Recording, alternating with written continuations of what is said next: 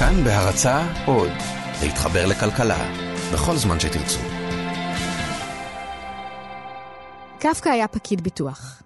זה חלק מהמיתוס הנצחי המוכר להפליא ועצוב להחריד. היהודי הגאון, הנוירוטי, הבודד מפראג, כתב את יצירותיו תחת מבטו המסרס של אביו, חי חיים אפורים, מוחמצים, של עבודה משרדית משעממת ושוחקת והתאהבויות לא ממומשות, הלך ונחלש עד שמת בגיל צעיר, בודד ובאנונימיות מוחלטת. ובימים, כדי להתפרנס, קפקא היה פקיד ביטוח. סופרים צעירים ממלמלים את המנטרה הזאת כשהם חותמים על חוזה לעבודה משרדית. מרצים חוזרים עליה בכנסים. היא מתגלגלת בשיחות סלון כאנקדוטה, פרס ניחומים, חלק מטקס התבגרות, נחמה על חוסר הכרתו של הגורל בכישרון של אדם זה או אחר בזמן אמת. קפקא, קפקא, היה פקיד ביטוח. אבל קפקא לא היה פקיד ביטוח. He had a very responsible position. His position is slightly underrated. He was like a second level CEO. Well, he was the second man in the institute.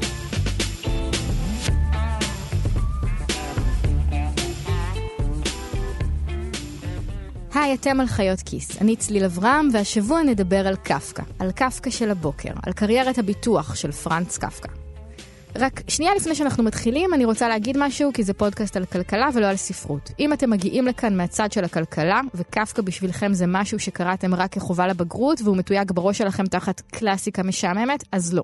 זו קלאסיקה, אבל לא כי היא משעממת, אלא כי היא מדהימה.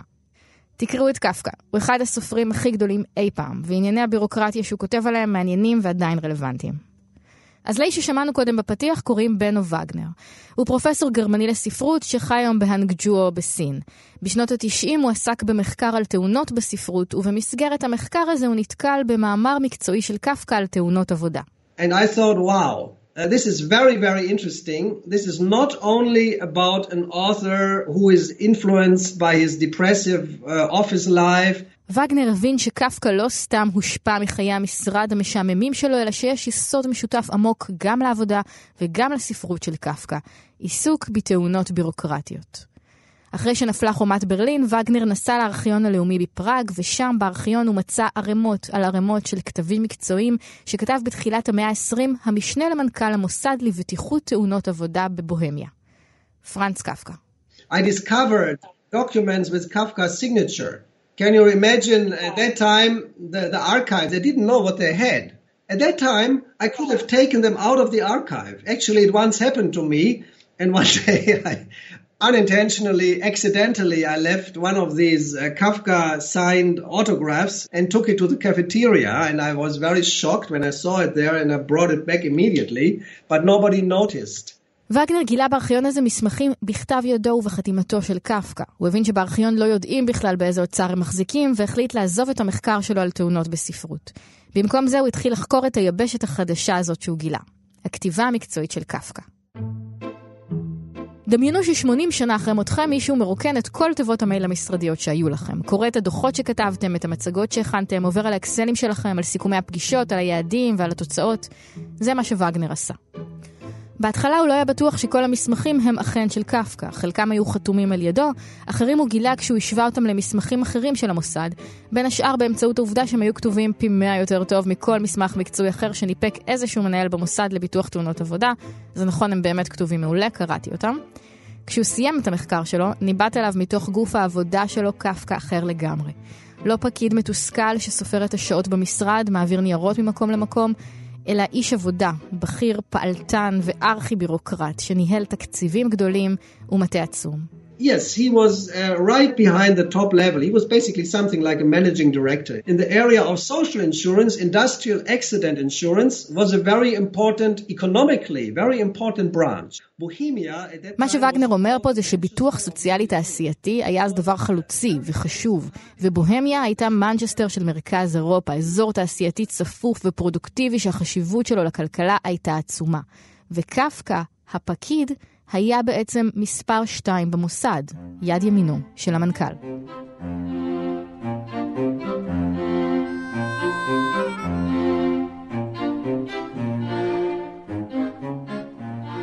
בואו נשים דברים על השולחן. קשה להעלות על הדעת דבר מובן מאליו יותר, שקוף יותר ואף מזגג עיניים יותר מביטוח. ביטוח הוא חלק מהג'יבריש המשעמם של עולם המבוגרים שמקיף אותנו בלי שאנחנו עוצרים אפילו לתהות לגביו, עד שיום אחד אנחנו צריכים אחד. אף אחד לא מצפה מסוכן ביטוח להיות מעניין, אבל כשקפקא התקבל לתפקיד מתמחה במוסד לביטוח תאונות עבודה של בוהמיה בשנת 1908, ביטוח היה דבר די חדש, אפילו מהפכני. צריך להבין אה, משהו מאוד חשוב שקרה בעולם. כי יש שאלות, האם רכישת ביטוח זה לא מהווה מעשה כפירה? זה פרופסור יהודה כהנא, הוא חתן פרס ביקלי, שזה כאילו הפרס נובל של הביטוח, וחוקר פורץ דרך בתחום של ניהול סיכונים. הוא אחד האנשים שבנו למשל את המודל שלפיו עובד ביטוח הרכב שלכם. בקריירה הארוכה שלו הוא גם חקר את ההיסטוריה של הביטוח. קשה לנו להבין את זה היום, אבל בתקופת התנ"ך, מסביר כהנא, היית יכול לעשות סוג של ביטוח חיים ולשלם אותו סכום כל חודש, בין אם היית בן 15 או 70. כי מי שקובע מתי תמות זה לא הגיל שלך, זה האל. כי אם אלוהים רצה להעניש אותך וגרם לך נזק כספי או גרם למותך, אז מי אתה שתקנה אמצעי נגד? האם זה לא מבטא מעשה כפירה? מעשה של חוסר אמונה? כהנא גילה שבתקופת התנ"ך היה מנהג מקובל בקרב שיירות שהובילו סחורה. אם החמור של אחד מהסוחרים מת, שאר הסוחרים היו צריכים להעמיד תחתיו חמור חדש.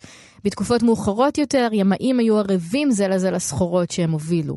גם אז אנשים הבינו את אותו עיקרון פשוט שעליו מבוסס ביטוח עד היום. יש אסונות כלכליים שיכולים למוטט חיים של אדם או של משפחה, אבל אם מחלקים את הנזק בין הרבה אנשים, זה לא נורא כל כך. קהילה יכולה לעמוד בזה. את הדימוי הכי יפה לביטוח קדום כזה שמענו משי ויניגר, המייסד של למונייד, סטארט בתחום הביטוח, בפרק 15 של חיות כיס. מה זה ביטוח? כולם שמים כסף בדלי, ומי שקורה לו משהו לוקח את הכסף. אבל במשך הרבה שנים הסוג הזה של ביטוח של ערבות הדדית הוא כל מה שהיה. כדי שיתפתח ביטוח יותר מתוחכם, כמו שאנחנו מכירים היום, היו צריכים לקרות שני דברים. הראשון, אלוהים היה צריך לזוז מהשטח. והדבר השני שהיה צריך לקרות, היה צריך לדעת לחשב. כי מה אם הכסף בדלי לא מספיק? ואיך קובעים כמה כל אחד צריך לשים בשנה? כולם אותו דבר? בעולם הקדום לא הכירו מושגים של הסתברות. זאת אומרת, אם אדם מת, מת, כנראה, ועשה משהו לא טוב. הנושא ההסתברותי זאת תגלית מתחילת המאה ה-17. גם אחרי שהייתה חילוניות והייתה סטטיסטיקה, ביטוח היה עדיין בעיקר עניין שנגע לסחורות. סוג הביטוח שאנחנו מדברים עליו, כזה שמקיף מדינה או מחוז או ענף מקצועי שלם ונועד להגן על האדם מפני קטסטרופה, היה רוח חדשה ומהפכנית. הרוח הזו נשבה בגרמניה בסוף המאה ה-19, והמטרה שלה הייתה לשמור על הראש של הקאנצלר. ביסמרק בא, כל הלחצים שהתחילו עוד מהמהפכה הצרפתית, בהתחלה לחירות ושוויון וזה, וגם הלחצים הסוציאליסטיים שהתפתחו, איימו על השלטון שלו. אז הוא התחיל לעשות רפורמה, והוא עשה ביטוח לאומי, שאמר פנסיה, ואמר ביטוח בריאות. הוא הנהיג תוכנית פנסיה שאמרה שהתוכנית הראשונית שלו הייתה שמי שיפרוש בגיל 70 יתחיל לקבל פנסיה. בגיל 70 כמעט לא היו אנשים בחיים. תוחלת החיים אז הייתה בערך 40. רעיון אדיר, רעיון אדיר. כל מדינות העולם המערבי, חלק גדול אימצו את זה עד מלחמת העולם הראשונה, ואלה שלא הספיקו אימצו את זה בין שתי מלחמות העולם, בעיקר בזמן המשבר הגדול של, של 29. רוח המהפכה של הביטוח הגיעה מגרמניה גם לאוסטרו-הונגריה. זה היה עידן של תעשייה כבדה ומסוכנת, והיו בו מאבקי פועלים עזים וסכסוכים אתניים ומעמדיים בין העמים שהרכיבו את הקיסרות, ובינם לבין שתי הממשלות שמשלו בה, האוסטרית וההונגרית. בתוך הכאוס הזה, ביטוח לאומי היה הדבר שאמור לאחות את הקרעים ולהעניק רשת ביטחון משותפת לכל אזרחי האימפריה. ובינתיים, עד שיהיה ביטוח לאומי, אוסטרו-הונגריה חוקקה חוק לביטוח תאונות עבודה. הרעיון היה פשוט. ברחבי האימפריה הוקמו שבעה מוסדות לשבעה מחוזות. מחוז בוהמיה, שבירתו פראג, היה אחד מהם. המעסיקים ישלמו פרמיות, תשלום חודשי למוסד לפי דרגות הסיכון שהמוסד יקבע, וכשפועל ייפצע, המוסד יפצה אותו. ב-1887 יצאה לדרך הסנונית הראשונה, או ליתר דיוק השנייה, של מדינת הרווחה. רק שזה לא הלך מי יודע מה. האוסטרים לא ידעו כמה תאונות עבודה יהיו וכמה מסוכנים המפעלים. לא היו להם סטטיסטיקות אמינות, אז הם פשוט לקחו את הסטטיסטיקות של הגרמנים, ואיפה שלא היה להם הם העריכו. הפועלים אמרו שהכיסוי חלקי מדי ושהפיצויים ששילמו למי שנפצע לא מספיקים. המנהיגים הסוציאליסטים קראו לביטוח מכשיר קפיטליסטי של בעלי ההון, וכינו את אנשי הביטוח מכווצי הגמלאות. רנטה קווצ'ן. המעסיקים בכלל לא הבינו מה זה השטויות האלה ביטוח, ולמה מכריחים אותם לשלם על תאונות שלא קרו, מי בכלל קבע שהם מסוכנים ועל סמך איזה מידע בדיוק. בעולם הישן, מסביר וגנר בספר, כשקרתה תאונה, אלוהים היה שם, וכשהייתה חילוניות, אז האדם היה שם. הביטוח הוליד עולם חדש, שבו הגורל אשם. או כמו שווגנר מנסח את זה, תפיסת האשמה התחלפה בתפיסה של סיכון. בנוסף, המוסד הקטן הצמיח תוך 20 שנה גידולים אבותים של בירוקרטיה וינאית קשה כל כך, שהפקידים היו כה עסוקים בלהעתיק פרטים מטופס לטופס, שלא הגיעו לבצע את עבודתם, ומידע היה הולך באופן קבוע לאיבוד בתועפות הארונות והמגירות. וינה, היה מקובל לומר אז, תמות אחרי שתחנוק את עצמה בנייר ותטביע את עצמה בדיו. כמה שנים אחרי שהוקם, המוסד הזה הפך להיות השנוא ביותר גם על עובדים וגם על מעסיקים, והוא היה על סף פשיטת רגל. ואז הגיע קפקא.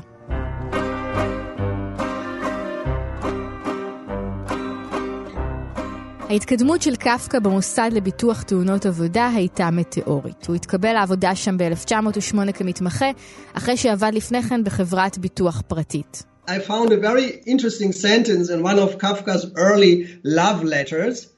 Uh, he worked there in Vienna and he said, insurance business interests me a lot. Now, this sentence has been neglected, overread, ignored, and never ever anybody commented on it. וגנר מספר כאן שהוא מצא מכתב אהבה מוקדם של קפקא, ובו המשפט תחום הביטוח מאוד מעניין אותי. המשפט הזה, אומר וגנר, נשכח ולא נחקר או צוטט באף מחקר על קפקא מעולם, כי הוא לא הסתדר עם המיתוס. קפקא היה אחראי על קביעת דרגות הסיכון למעסיקים, והיה זה שאליו הגיעו הערעורים שהגישו חלקם על הסיכון שנקבע להם. הוא היה אחראי על מניעת תאונות עבודה, והלך ללמוד במכון הטכנולוגי בפראג כדי להבין את פעולת המכונות טוב יותר. בזכות כישרון הכתיבה שלו, קפקא הפך גם לסוג של איש יחסי הציבור של המוסד. הוא נרתם לשיפור התדמית שלו, כתב נאומים ומאמרים בעיתונות, ושלח מכתבים ודוחות בשמו למטה בווינה. תוך כמה שנים קפקא הפך להיות יד ימינו של מנכ"ל המוסד רוברט מרשנר ומספר שתיים בארגון, דבר שמבחינה רשמית בכלל לא היה אפשרי עבור יהודי באוסטרו-הונגריה. קפקא ומרשנר פתחו בשורה של רפורמות להצלת המוסד לביטוח תאונות עבודה, לחילוצו מהגירעון, לשיפור היעילות שלו ויחסי הציבור שלו. הרפורמות האלה מתועדות במסמכים ודוחות שווגנר מצא בארכיון, חלקם בחתימת קפקא, חלקם בחתימת מרשנר, אך נכתבו על ידי קפקא. אחד הדברים הראשונים שקפקא הבין הוא שאחת הסיבות שהביטוח לא עובד היא שמי שתכנן אותו היו פקידים בווינה, שלא הכירו את בוהמיה ולא ראו בחיים את המכונות שאת מידת הסיכון שלהן הם היו אמורים לקבוע. מרשנר וקפקא התעקשו על עצמאותו של המוסד ועמדו על כך שהם והפקידים שלהם צריכים להיות המומחים לתעשייה ולחקלאות בבוהמיה. כך הם יוכלו לשפר את הערכת הסיכונים, לגבות פרמיות מדויקות יותר ולשפר את המאזן של המכון. והם עשו את זה. למשל, כמעט כל מי שנהג במכונית בבוהמיה היה נהג שכיר של איזשהו איש עשיר שהייתה לו מכונית עם נהג. הביטוח חייב להגדיר את בעל הרכב כבעל חברה, את המכונית כחברה ואת הנהג כעובד שלה, כדי שיהיה לו ביטוח מפני תאונות, כי מכוניות היו אז דבר חדש ולא היה דבר כזה ביטוח רכב. קפקא מצא דרך להוזיל את הפרמיה עם המכונית קטנה ויש בה ערכת עזרה ראשונה. קפקא ואנשיו גם ניתחו את הסיכונים בעיבוד כותנה לעומת עיבוד צמר במפעל הטקסטיל וקבעו פרמיות שונות לכל אחד מהם. הם התעמקו בטכניקות לחציבת מנהרות לפסי רכבת כדי לנתח את הסיכונים לתאונות. כך הם עברו על כל הענפים והבעיות בביטוח תאונות העבודה והתירו את הקשרים בזה אחר זה. המטרה השנייה של קפקא ומרשנר הייתה להפוך את הביטוח למקיף יותר, ברור והוגן יותר. החוק היה כל כך מסובך, מלא חורים וסתירות, עד שכל תביעה כמעט הייתה נתונה לפרשנות, האם זו תאונת עבודה או לא, והאם צריך לשלם או לא. במסמך שנועד לשכנע את הממשלה בווינה לחוקק ביטוח חובה, כתב קפקא. לא הגיוני שמנעולן שמתקין מנעולים בבניין חדש מבוטח נגד תאונות עבודה, ולנגר שמנסר עצים בנגרייה אין ביטוח. רק הרחבת הביטוח לכל הענפים יכולה לממש את כוונת המחוקק ואת האינטרסים של כל הצדדים, העובדים, המעסיקים והמוסד. חייבים להדגיש, יש פה בעצם רק שני אינטרסים. האינטרס של העובדים, מניעת תאונות וכיסוי גבוה ככל האפשר, והאינטרס של המעסיקים, תשלום פרמיות נמוכות ככל האפשר. אם שני האינטרסים האלה מתגשמים, גם האינטרס של המוסד מתגשם. כשהביטוח יהיה אחיד, הוגן וברור, הם חשבו, לא יהיה צריך לכפות אותו על המעסיקים, הם יבינו לבד שהוא לטובתם. הצעד השלישי לשיקום המוסד לביטוח תאונות עבודה היה מניעת תאונות. הדוגמה המעניינת ביותר לכתיבה המקצועית של קפקא נמצאת במסמך שכתב ב-1912, נימוקים בעד מעבר לצילינדרים עגולים במנסרות.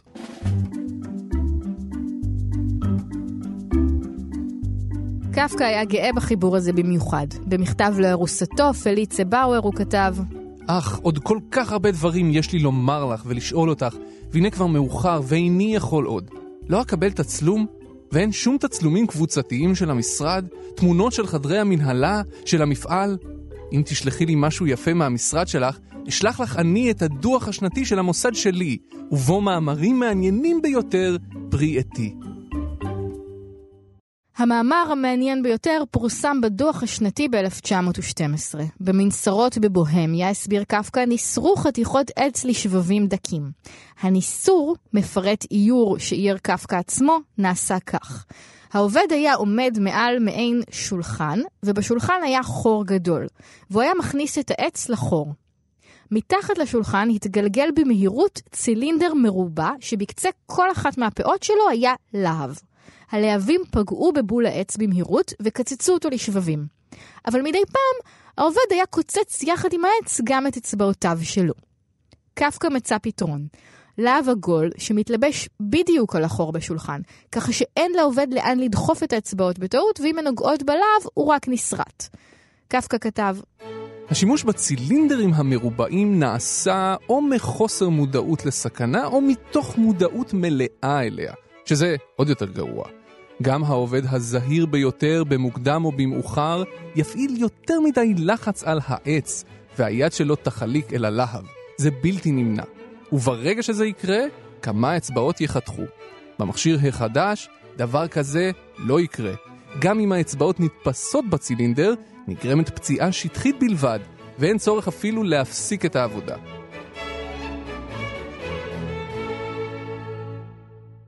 תראה, אני נתקלתי בספר לראשונה בשיטוט אקראי בחנות ספרים בלונדון.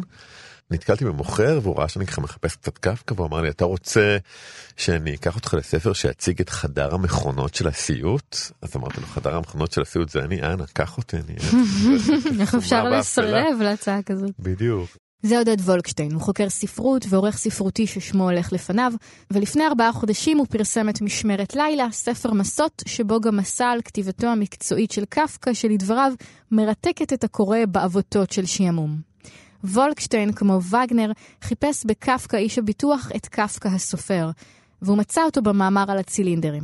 כן, שקראתי את זה פעם הראשונה ואת קורא את זה במקביל למושבת העונשין ואת מגלה ש...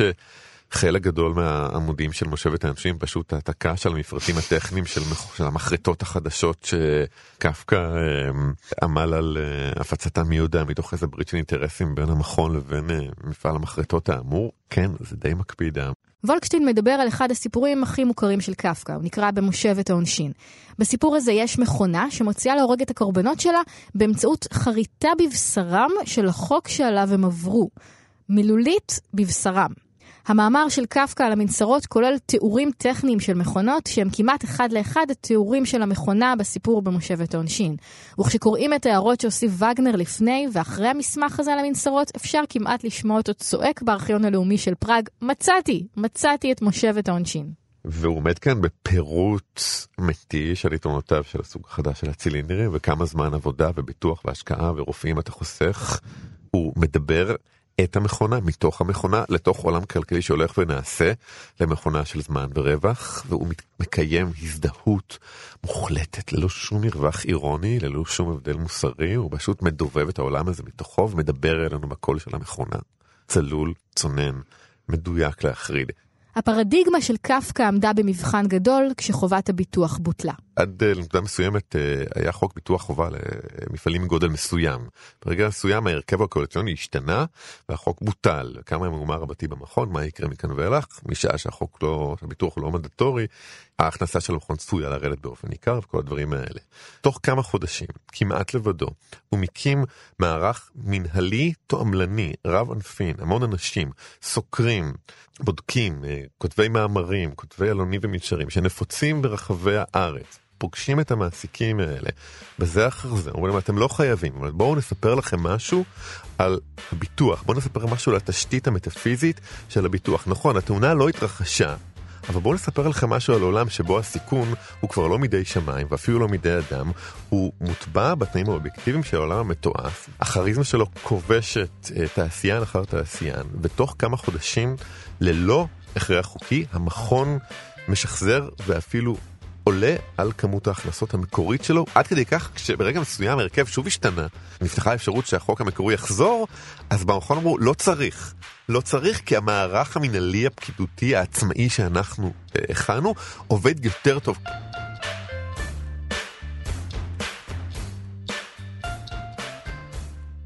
וזו הנקודה הכי חשובה כדי להבין את תפקידו של קפקא כסוכן של מהפכת הביטוח. התאונה בלתי נמנעת. במילים אחרות, תחשבו על בן אדם שנכרתו לו אצבעות במנסרה שהוא עובד בה. עבורו זה אסון משנה חיים. הוא כל חייו ניסה להימנע ממנו, וכל החיים שאחריו יהיו בצילו. אבל עבור איש הביטוח, זה היה ידוע מראש. למעשה הוא יכול היה לכנס בתחילת השנה את כל העובדים בחצר המנסרה, ולהגיד למנהל, לאחד מהם יכרתו אצבעות עד סוף השנה, אחד יחלה במחלת ריאות בגלל הנסורת, ועוד אחד ימות בתאונה. עכשיו, אתה רוצה לשלם על זה מראש או לא? ואם זה נשמע לכם קפקאי להחריד, זה בדיוק מה שזה. בעולם שלנו, כשאנחנו קוראים בעיתון שאחד מכל שלושה מאיתנו יחלה ביום מן הימים בסרטן, זה שיח שעדיין מזעזע, אבל זה שיח שאנחנו מורגלים בו. תחשבי שקפקא במובן מסוים היה אחד הנביאים הראשונים של השיח הזה. רק הסטטיסטיקאי ואיש הביטוח יכול למלא את החלל שאלוהים והאדם השאירו עם כינונו של המודרני. זאת אומרת, התאונה תתרחש, לא רק שהיא תתרחש, גם כל שיחי המשמוע המסורתיים, הדתיים וההומניסטים לא יועילו לכם, משום שהתאונה מוטבעת, היא כבר קיימת, היא כבר התרחשה במובן הזה, היא מוטבעת בתנאי העבודה שלכם. יש הרבה נקודות דמיון בין קפקא הסופר לקפקא איש הביטוח, אבל זאת אולי הכי ברורה שבהן, היעדרו של אלוהים. בספרות, בחיים ובביטוח תאונות עבודה. ההבנה הזאת שהתאונה תתרחש ושום דבר לא יעזור, היא מוכתבת על ידי התנאים. אפשר לקרוא את זה כתובנה של איש ביטוח וכתובנה של סופר ושל פילוסוף, זה עובד בכל מקרה.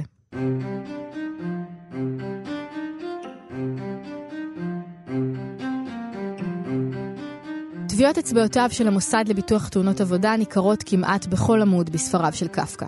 המשפט ומושבת העונשין כמובן, וגם הודעה מהקיסר וגזר הדין והטירה ואמריקה. הספרות של קפקא עוסקת המון בשני נושאים גדולים, תאונות וערעורים.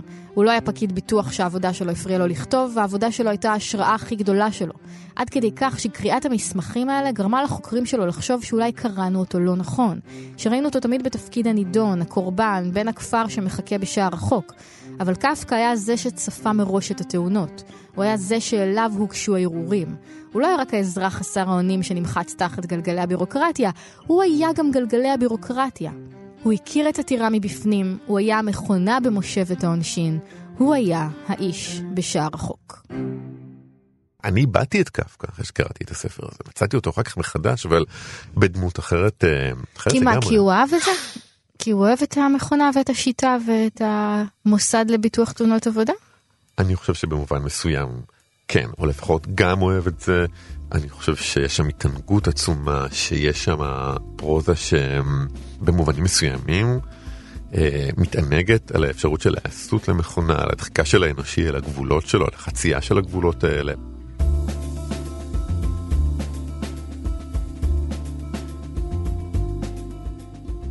המוסד לביטוח תאונות עבודה הצליח לצמצם מאוד את הגירעון שלו עד 1914. מלחמת העולם הראשונה טרפה את הקלפים. על המוסד הוטל לטפל בפצועי המלחמה, לרכז את יוזמות החמלה השונות באופן מסודר ולהקים בתי חולים פסיכיאטריים, וקפקא נרתם למשימה הזאת. ב-1918 הוא חלה בשחפת ומת ב-1924. אוסטרו-הונגריה לא הצליחה לייסד ביטוח לאומי, היא נפלה אחרי המלחמה. המוסד לביטוח תאונות עבודה של בוהמיה הפך להיות המוסד לביטוח תאונות עבודה של צ'כיה. אחרי מלחמת העולם השנייה, כשהאנושות התעוררה מחלום הקדמה והנאורות, היא גילתה את קפקא. הוא נקרא בדיעבד כמי שחזה את התופת שתביא המודרניזציה על המין האנושי.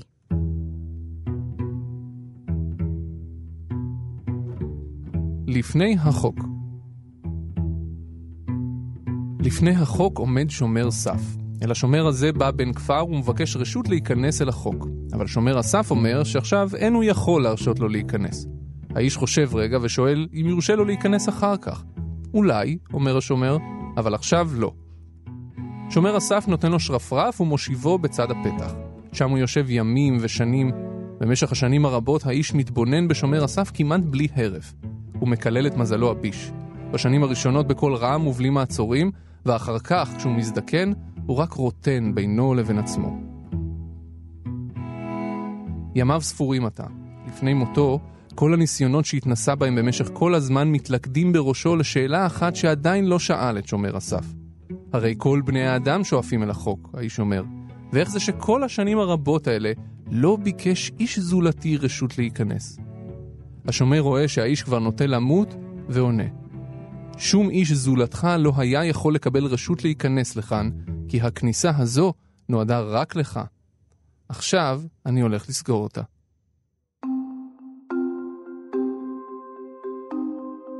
אנחנו היינו חיות כיס, הפודקאסט של כאן כלכלי. רוצים לדבר על קפקא או על ביטוח? בואו לקבוצת הפייסבוק שלנו, חיות כיס, או לעמוד שלנו, כאן כלכלי.